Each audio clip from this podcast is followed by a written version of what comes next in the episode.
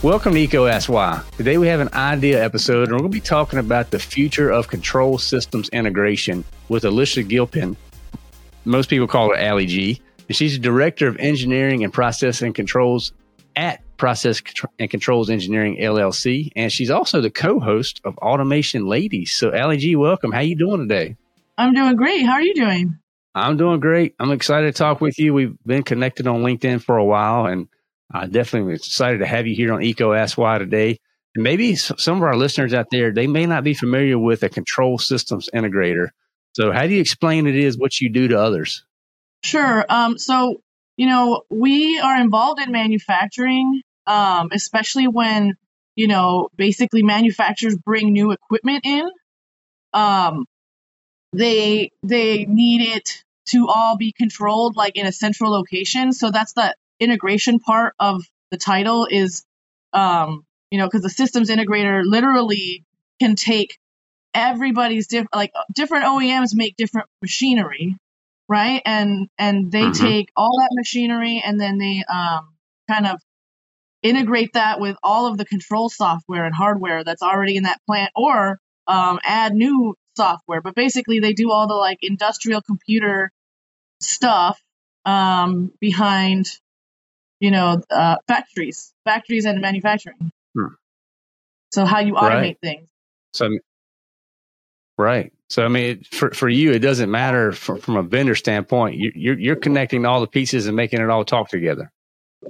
Yeah, and I get thrown so many different vendors and new parts all the time that I've never seen that I can't just say that I specialize in any particular, especially because automation's changing all the time. So even new technology shows mm-hmm. up and we figure out how to integrate that.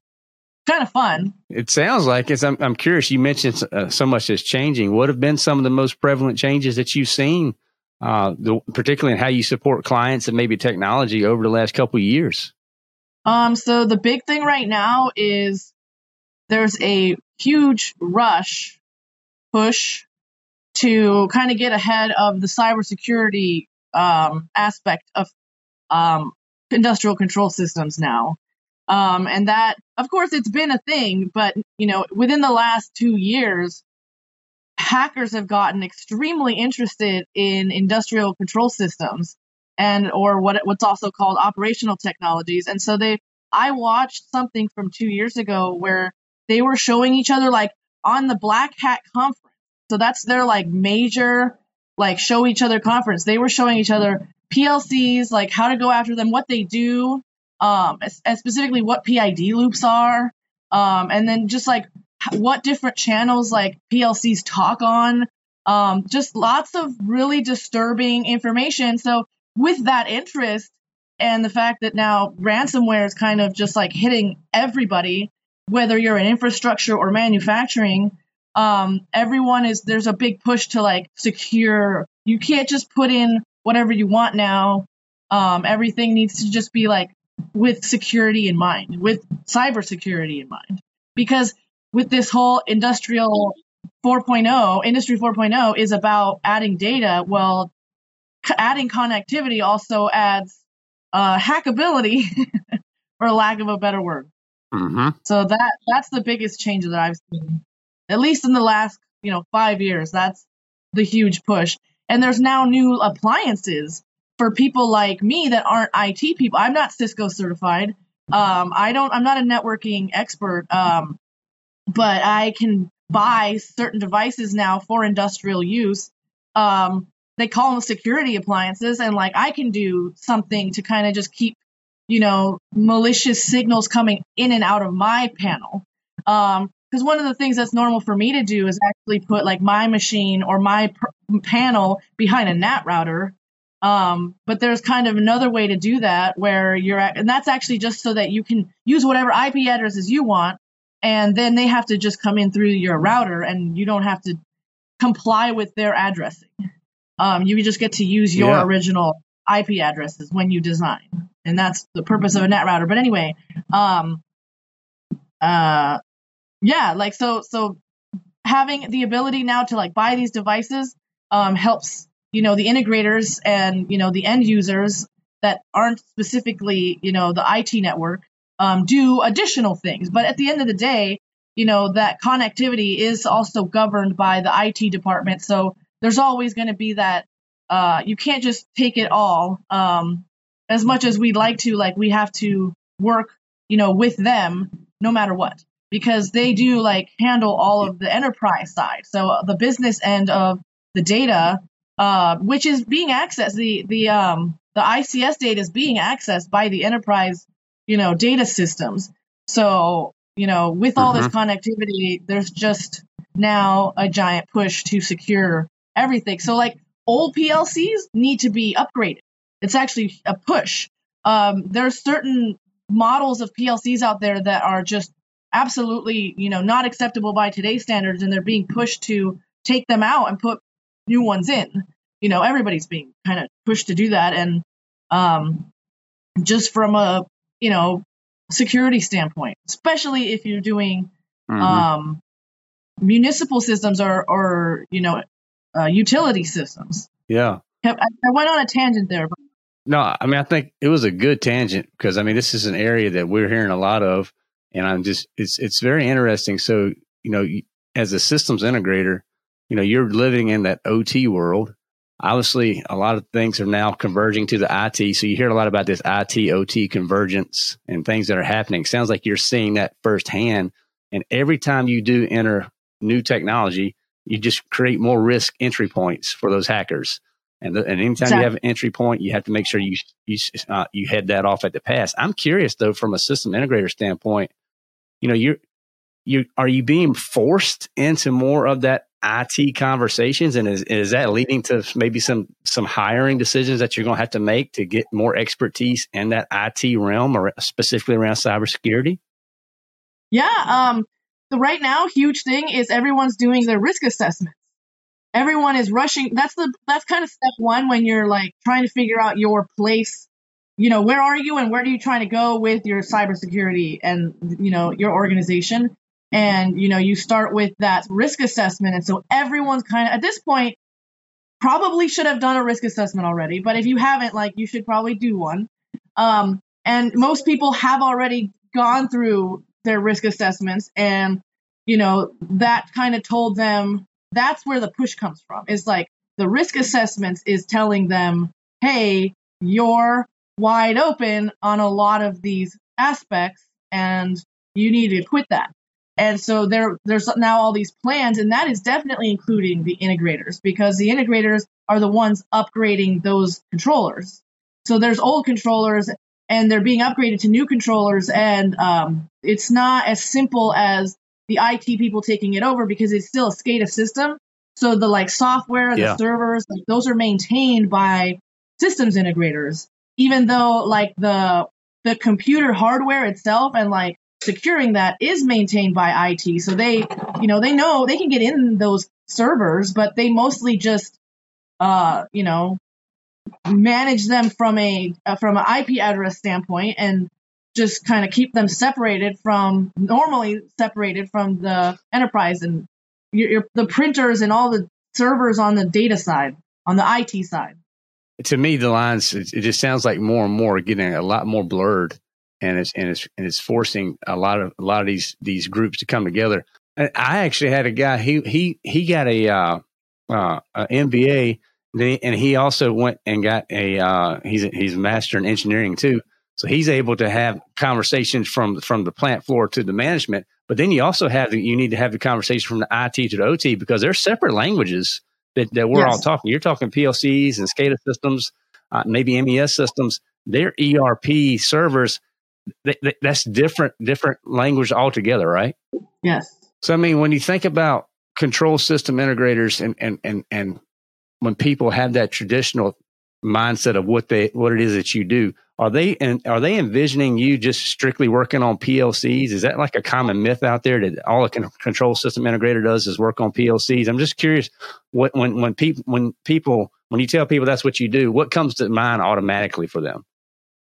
That is actually one uh, more of what's comes to mind is that like a, a controls engineer is ba- is strictly a programmer like of P of OT devices. And you know Mhm. that they don't that they don't know SCADA is like not necessarily kn- like known to them. And a lot of people do think that like SCADA is completely run by IT, and that's not true.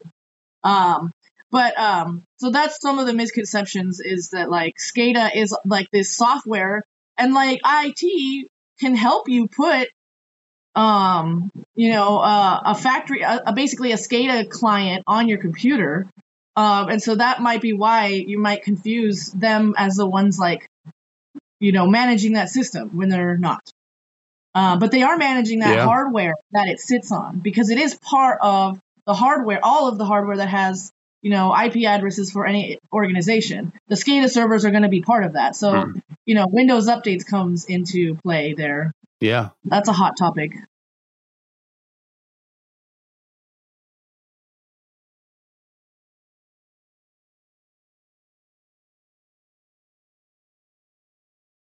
Oh yeah.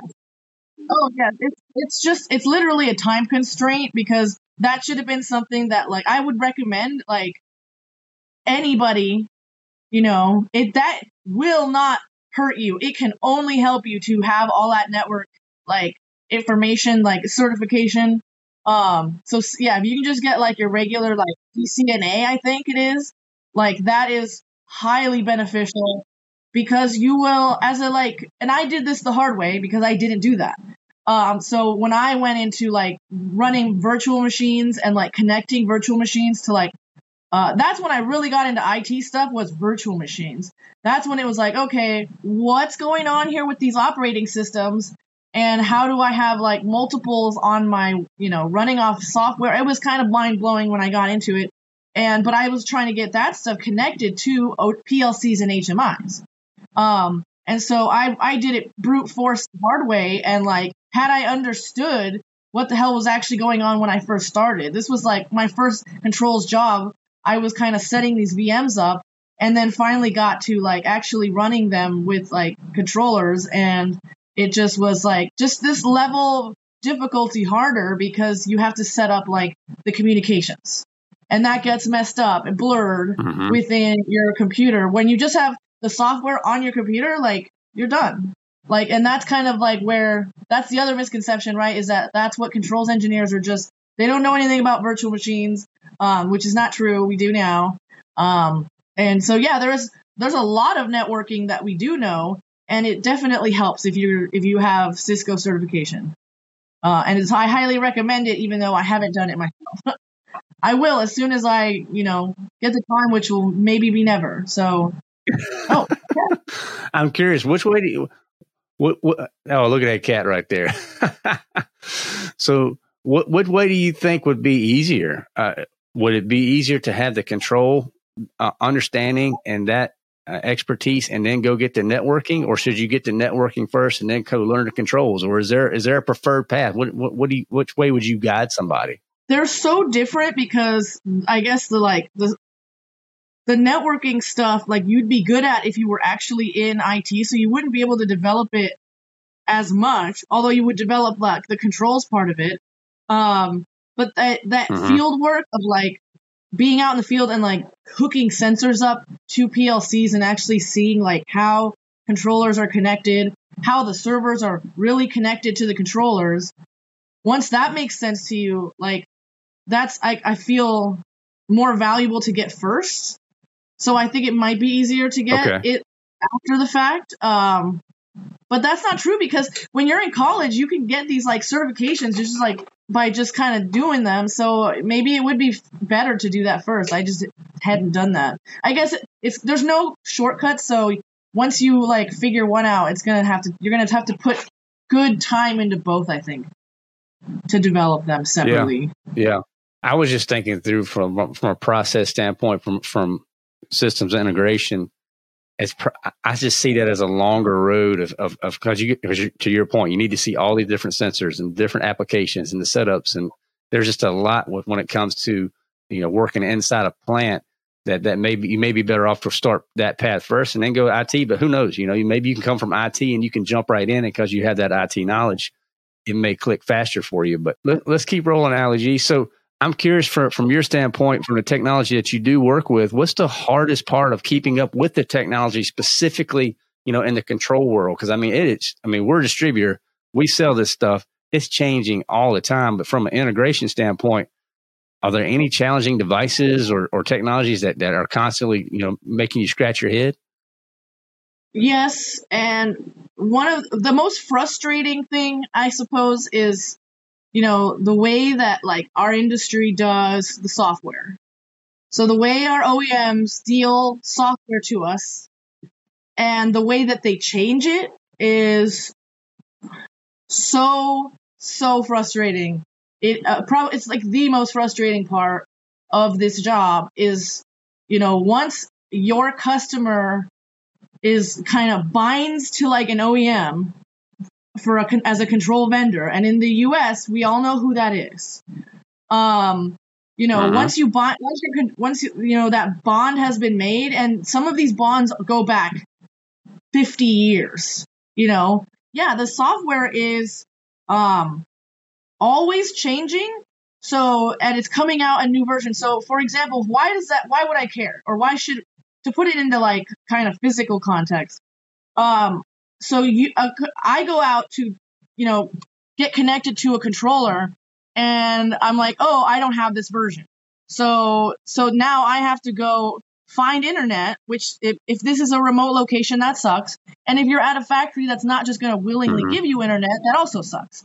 So, and you're now going to go jam it up and jam up whatever signal you do get to pull huge data files and you have to do this all the time. And so that that is a frustrating part of that job. But I've noticed that like the younger generation, like not me, like I, so I'm millennial, but like Gen Z, like what's whoever's right behind us, they have no patience for some of this stuff, and they're all really good at like Python and like they know um I don't know. They know a lot of like pretty good pro. They, they're like a lot of programmers.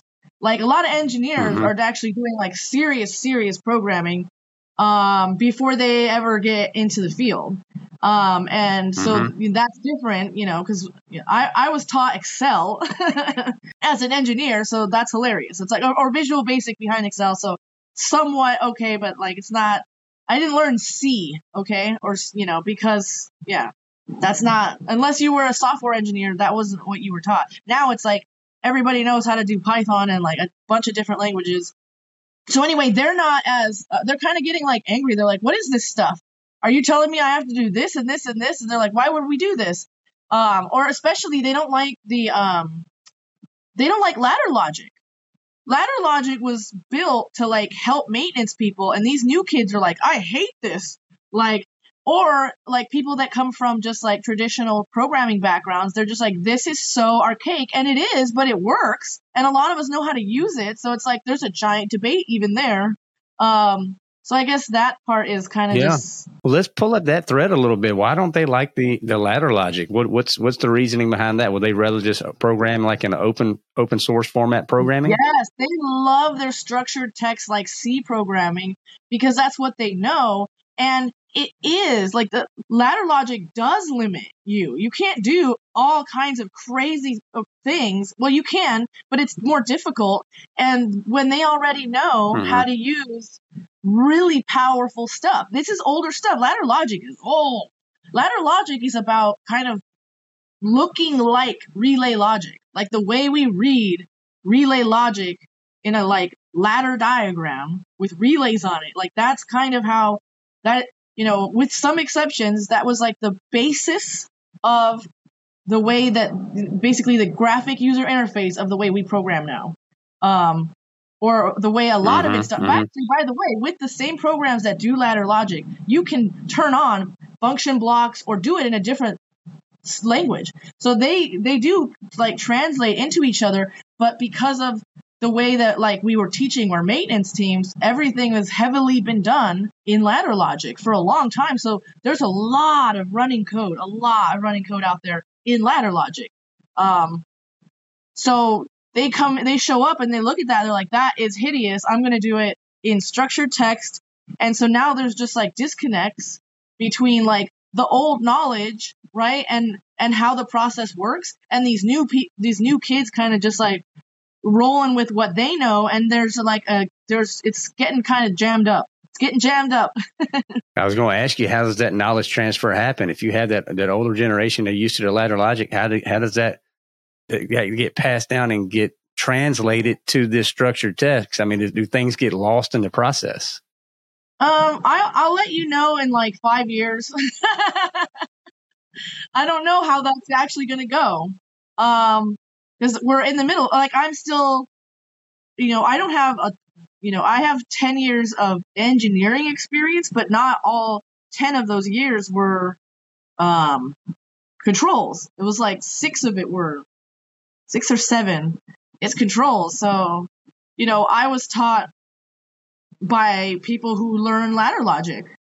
Um, so that's mm-hmm. what they taught me. Um, mm-hmm. and I, they showed me some structured text because some customers required it, but it was like in addition to a lot of ladder logic. So it was just kind of slipped in there. When you couldn't do it with ladder, you would like supplement with structured text and kind of do projects that way. But um, now these, yeah, lots of new people, fresh kids coming out of college are hyper good programmers and engineers, and they can be taught industrial stuff. Um, and we should be listening to them to make things like more efficient. But um, like you said, how do you make sure that they get that old knowledge? I don't know. Um, you just that that is like a huge issue with like lots of industries. I think what because of all of the like retirement that happened, like it really hit everybody, a lot of industries, and now there are gaps. So, um, whatever we did learn, like the millennials learned from the millennials that did work. Whenever we like learned, is that's all we have right now is. And and that's and that's steadily, you know, that, that that's changing every day. So I'm curious for the industrial manufacturer who doesn't have that engineer maybe they maybe they're at a risk point. I guess that's where the value of like a control system integrator like yourself who can bring in and bridge those gaps comes into play. Are you seeing that being more and more the case where these manufacturers are outsourcing that type of work to people like yourself to come in and, and be the experts? Um, yeah, like the, uh, everyone wants to have it in house. Um, but at the same okay. time, you know, project it's more structured as like projects as as we get projects like there's an in-house guy if there is an in-house person they will run the projects mm-hmm. but there's never like a whole team of people um, that's why that's the benefit of like an integrator is to come in and there's like more than one person who could be working on you know this project with or just supplementary to like whoever is already working there but yeah there definitely are places that are hurting to get a controls person because their controls person left. Um, and so when these when these positions up and leave, it's not that simple to just like pick any new programmer off the street because they're not all begging for jobs because they all have jobs. Um, right. And the ones who don't get picked up really fast. So if you see, uh, you know, what looks like an experienced controls engineer on the market, like you don't have a lot of time. yeah you, you got to make a decision pretty quick. That's right. That's right. Kind of like the housing market here lately. You, if there's a house out there and it's your it's you're interested in, you better jump on it. Yes. well, I, Hey, well, I, this has been a very informative conversation, Ali G. So I'm curious. We we always wrap up EECO Ask Why with the why. So for you, why are you so passionate about control systems integration? So it goes back. I studied chemical engineering and I wanted to be a process engineer. And that's what I went out to do. And I became one. And I was doing that for a long time. And the biggest thing in my way, because I wanted to know everything, right? I'm like a big picture person. And like the biggest thing I couldn't do was the controls. So I could buy a pump, I could buy all this piping. I'd be like, okay, we're going to route this piping over here and it's going to go into this valve and then out and then a reducer and like literally even the fittings. I was like that detailed and like like I would I made a a a, a recirculating loop for RO water once, okay? And when I'm trying to test it, I can't I don't know how to get an HMI screen going. I don't know how to turn the PLC on. I didn't know anything about like how any of that was going on. So I, I'm all I need is to like cycle my my valve, for example. I had to go get somebody to do that. So I became that person because that was the people in my way. and controls was like like once I found out like how to do it was just like intoxicating. And I'm just stuck now. Um, because that's too much power and I can't I love it. well, I'm so I, I, totally get that, and, and thank you so much for unpacking this stuff. Now, where where should people go to connect with you and to learn more about what you're doing at, at uh, Process Controls and Engineering?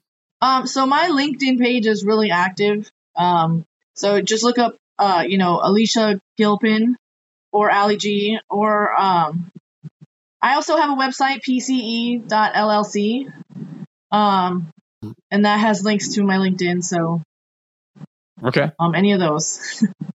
well, we'll make sure we sync all that up in the in the show notes for you listeners out there that want to connect with Ali G. I highly recommend it. It's been uh, a phenomenal conversation here. Look forward to learning more from her uh, and come back as, as well, listeners, because we're going to have her on a future show, uh, having to unpack her hero story. So, Ali G, thank you for joining with us today on EECO Ask Why.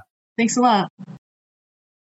That was a fun conversation with Ali G. I tell you what, I learned a lot from her about control system integration and, and what that what works for her, the challenges that she is facing, and then what she's doing moving forward. And if you know what, if you're considering a, a career in control system inter, integration, you need to follow Ali, Ali G. She puts out some really good content on a, on a pretty much a daily basis. She's full of energy, lots of lots of, of great insight that she'll provide. So be sure to check out the show notes there, connect with her and and and and learn as she goes forward. So thank you again. If you're enjoying EECO Ask Why, we would encourage you to leave us a rating and write a review. That would really help a lot. Share this with others. Maybe even share this with with, with other ladies out there who, who you think need some encouragement. Because again, Ali G, the information she provides, so, so valuable to everyone.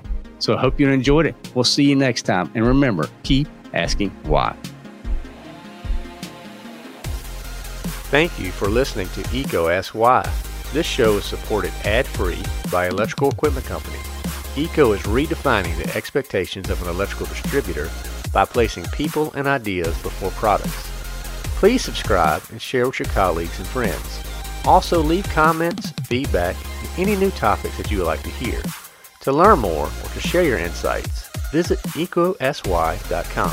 That's E-E-C-O A-S-K-S why.com.